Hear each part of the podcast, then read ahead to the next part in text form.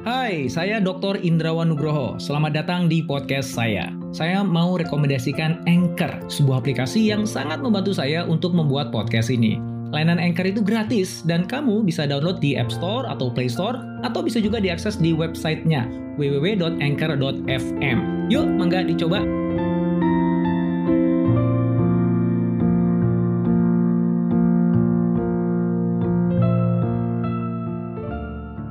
Perlu Anda sadari bahwa agar inovasi Anda itu bisa diterima secara luas oleh pasar, maka inovasi tersebut perlu melewati beberapa tahapan yang tidak mudah.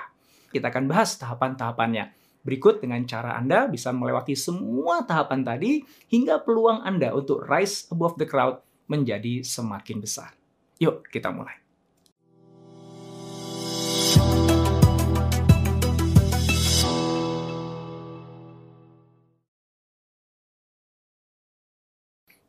Agar sebuah inovasi disruptif bisa diterima secara luas oleh pasar, maka inovasi tersebut perlu melewati beberapa tahap.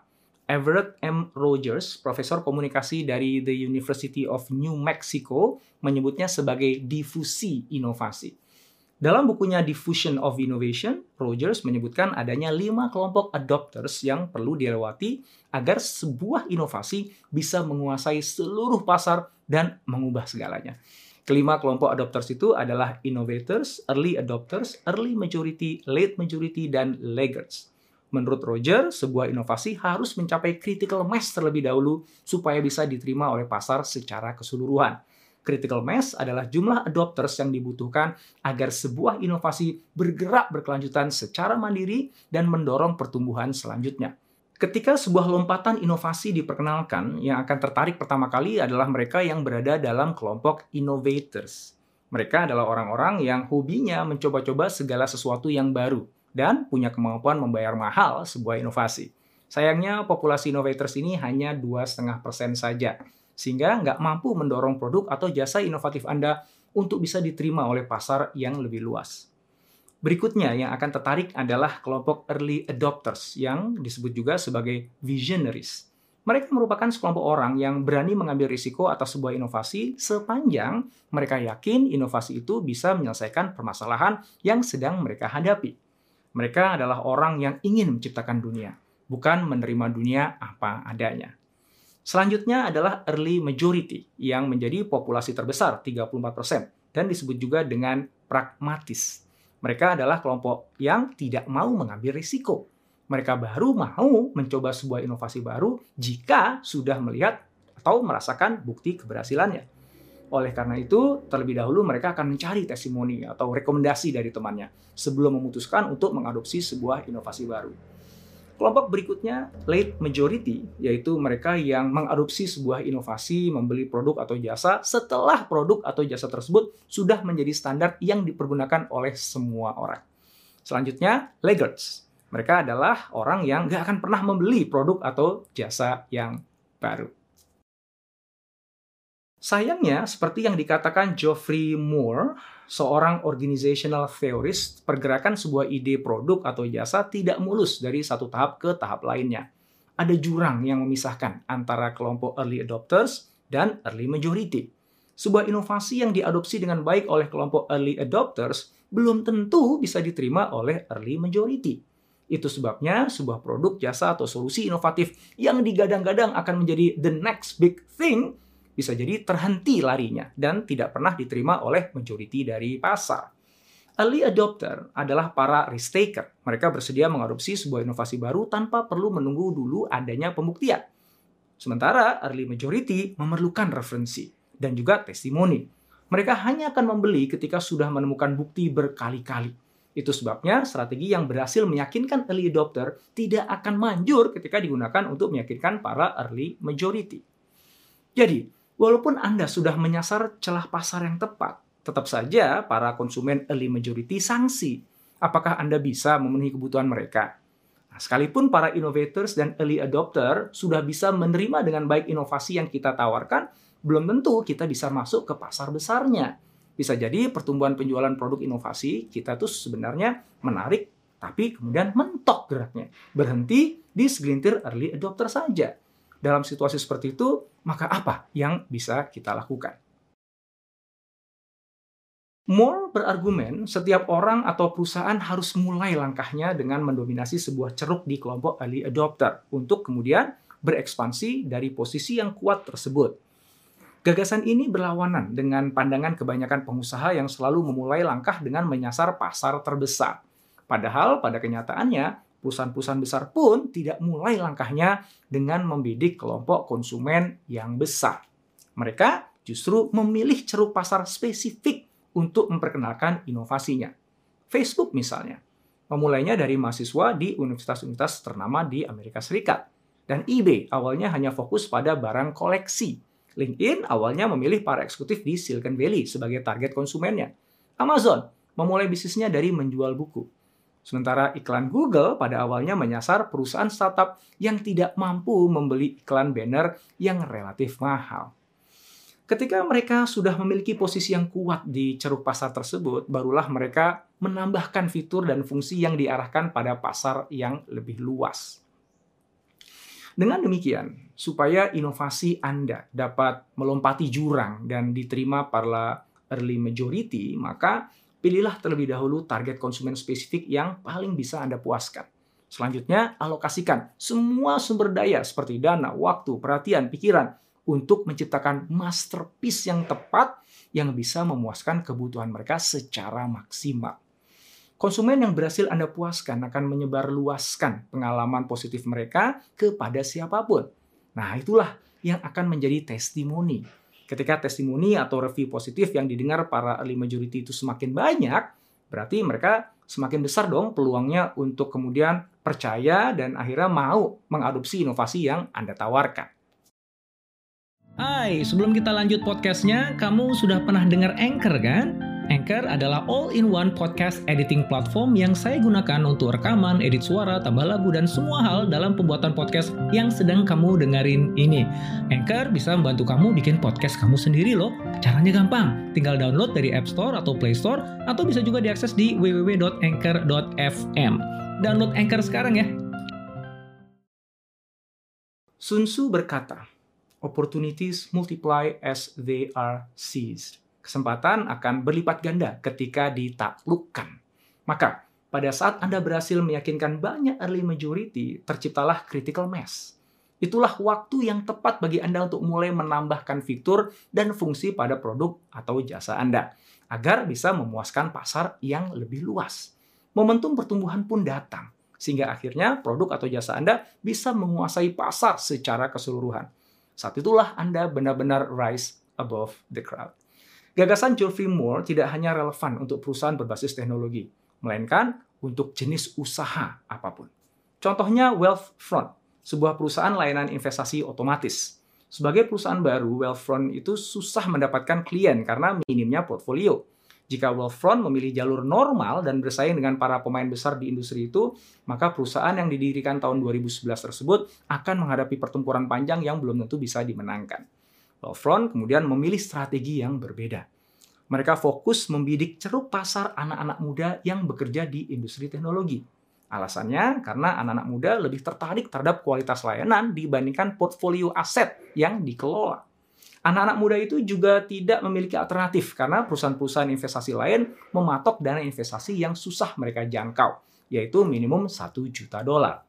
Wealthfront menjadi satu-satunya perusahaan investasi yang menyediakan jasa investasi dengan dana minimum 5.000 US dollar saja. Wealthfront kemudian memulai langkahnya dengan menyasar karyawan Facebook. Harapannya ketika para karyawan Facebook merasa puas, mereka akan menyebarluaskan testimoni layanan Wealthfront kepada kerabat masing-masing melalui media sosial. Wealthfront juga menyasar para karyawan LinkedIn sebagai perusahaan media sosial lainnya yang juga berpengaruh. Alasannya sama, untuk mendapatkan dukungan para influencer di dunia maya. Hasilnya, solusi inovatif dan layanan terbaik yang diberikan Wealthfront tersebar luas di antara para millennials yang bekerja di sektor teknologi. Belakangan, Wealthfront berhasil mendapatkan klien dari berbagai perusahaan teknologi informasi termasuk di antaranya Amazon, Apple, Dropbox, Google, Microsoft, dan Salesforce. Hanya dalam waktu dua setengah tahun sejak didirikan, Wealthfront berhasil mengelola aset lebih dari 1 miliar US dollar. Sebuah pencapaian yang spektakuler. Bandingkan dengan Charles Schwab, untuk bisa mencapai aset senilai 1 miliar US dollar, perusahaan finansial yang sangat besar di Amerika itu perlu waktu hingga 6 tahun. Banyak metode pengembangan inovasi yang bisa digunakan untuk menciptakan sebuah masterpiece. Kan tetapi, metode favorit saya adalah metode yang dikembangkan selama lebih dari tiga dekade oleh Doblin, sebuah perusahaan konsultan inovasi di Chicago. Metode ini ditulis dalam buku berjudul 10 Types of Innovation, The Discipline of Building Breakthrough. Larry Keeley, penulis buku sekaligus Presiden Doblin, bersama timnya menganalisa 2000 inovasi dari berbagai jenis industri dengan menggunakan teknik pattern recognition yang kompleks. Dari analisa itu kemudian diketahui, sebuah inovasi ternyata memiliki susunan bangunan atau building blocks, sebuah pola yang menjadi unsur pembangun sebuah inovasi. Mereka kemudian menyebutnya dengan 10 tipe inovasi sesuai dengan judul bukunya. Menurut Keeley, ada tiga kategori inovasi yang dihasilkan para inovator dari berbagai industri. Masing-masingnya adalah konfigurasi atau configuration, penawaran, offering, dan pengalaman experience. Dalam kategori konfigurasi, inovasi berfokus pada proses internal dan sistem bisnis. Dalam kategori penawaran, inovasi fokusnya adalah pada produk dan layanan utama. Sedangkan dalam kategori pengalaman, inovasi difokuskan pada elemen yang terkait langsung dengan pelanggan. Empat tipe inovasi yang bisa Anda lakukan dalam kategori konfigurasi adalah profit model, network, structure, dan proses. Sementara untuk kategori penawaran, dua tipe inovasi bisa Anda lakukan, yaitu product performance dan product system. Untuk kategori pengalaman, ada empat tipe yang bisa dilakukan, yaitu service, channel, brand, customer engagement. Kili mengatakan, ketika seseorang atau perusahaan mencoba berinovasi, biasanya mereka hanya fokus pada inovasi produk atau jasa. Padahal masih banyak tipe inovasi lain yang bisa dilakukan. Kelemahan inovasi produk atau jasa adalah mudah untuk ditiru pesaing. Para pesaing dengan mudah bisa melakukan reverse engineering terhadap produk atau jasa Anda, kemudian membuat yang serupa. Untuk menciptakan sebuah masterpiece, sebaiknya Anda lakukan inovasi pada sebanyak mungkin tipe. Lakukan mix and match sebanyak mungkin dari 10 tipe yang ada untuk menciptakan inovasi baru. Semakin banyak tipe inovasi yang Anda gunakan, maka semakin besar peluang Anda menciptakan masterpiece yang akan mengoyak pasar dan mempecudangi para pemain lain. Ketika Anda mengkombinasikan sebanyak-banyaknya tipe inovasi pada saat mendesain masterpiece, Anda akan menjadi purple cow yang menarik serta punya nilai tinggi di mata pasar. Juga menyulitkan pemain lain untuk menconteknya. Anda akan menjadi satu-satunya pemain yang mampu melakukan itu. Kebanyakan inovator rata-rata menggabungkan 1,8 tipe inovasi. Sedangkan para top innovator menggabungkan 3,6 tipe inovasi. Kilo menemukan fakta bahwa perusahaan yang bisa menggabungkan lebih dari 5 tipe inovasi mampu mengungguli nilai pasar dari perusahaan-perusahaan yang tergabung di dalam Standard Poor 500. Contohnya adalah Google. Google mampu melakukan inovasi pada 8 dari 10 tipe inovasi. Pada tipe profit model, layanan AdWords mengizinkan pengguna untuk lelang atau bidding harga iklan. Dalam structure, mereka menawarkan insentif bagi para karyawan seperti makan dan minum gratis untuk menarik talenta terbaik. Pada proses, algoritma page rank secara dramatik mengubah bisnis mesin pencari. Untuk product performance, mereka membatasi iklan hanya 25 karakter agar lebih sederhana. Dalam produk sistem, Google memungkinkan pihak ketiga mendapatkan keuntungan dengan, menekat, dengan menempatkan iklan Google di website mereka. Dalam service, mereka menyediakan layanan iklan yang terintegrasi. Dalam channel, mereka menyediakan informasi yang spesifik berdasarkan lokasi. Sedangkan pada brand, mereka memiliki identitas yang simple dan mudah dikenali pada websitenya.